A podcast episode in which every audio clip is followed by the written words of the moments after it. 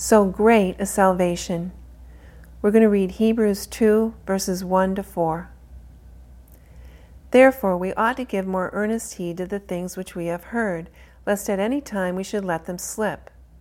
For if the word spoken by angels was steadfast, and every transgression and disobedience received a just recompense of reward, how shall we escape if we neglect so great a salvation, which at first began to be spoken by the Lord, and was confirmed unto us by them that heard him?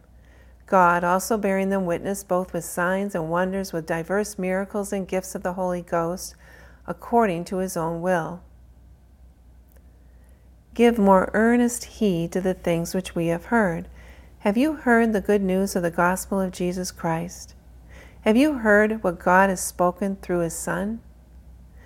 So great a salvation, which at first began to be spoken by the Lord Jesus teaching in the Gospels the doctrine that some who heard him were astonished at.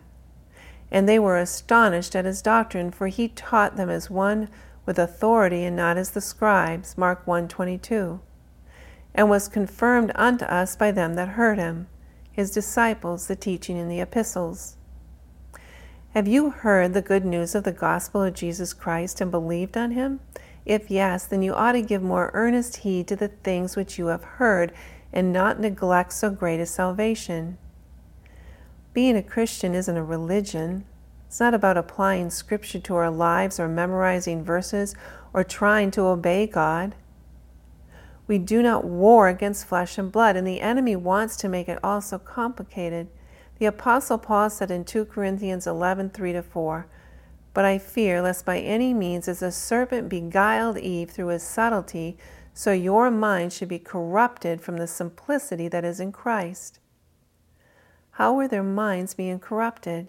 For he that come preach another Jesus whom you have not preached, or if you receive another spirit which ye have not received, or another gospel which ye have not accepted, you might bear well, well with him. If you have received so great a salvation, let's give earnest heed to the things which we have heard. How? by simply obeying Jesus' command. If you continue in my word, then are you my disciples indeed, and you shall know the truth, and the truth shall make you free. Not memorizing scripture, but simply getting to know the only true God and Jesus Christ whom He has sent, continuing without interruption in His word. And as we do, we have this promise from the Lord But the Comforter, which is the Holy Ghost, whom the Father will send in my name, he shall teach you all things and bring all things to your remembrance whatsoever I have said unto you. Think about it. When we spend time in the Word, the Holy Spirit, the Comforter, is teaching us. He will bring all things to our remembrance, as Jesus said, whatsoever I have said unto you.